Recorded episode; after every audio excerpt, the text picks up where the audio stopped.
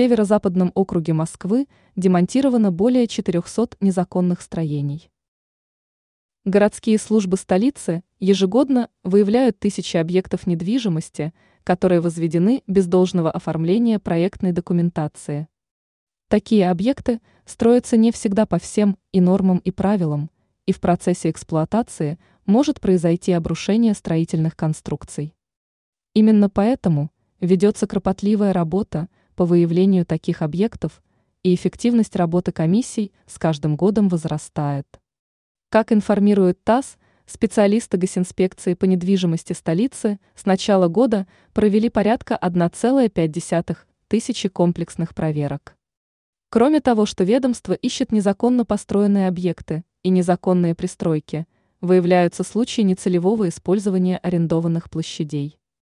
В 46% случаев арендаторы не стали спорить с претензиями и незаконные постройки демонтировали за свой счет.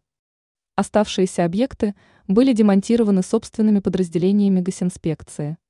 Кроме того, было выявлено несколько десятков ветхих объектов, их тоже демонтировали.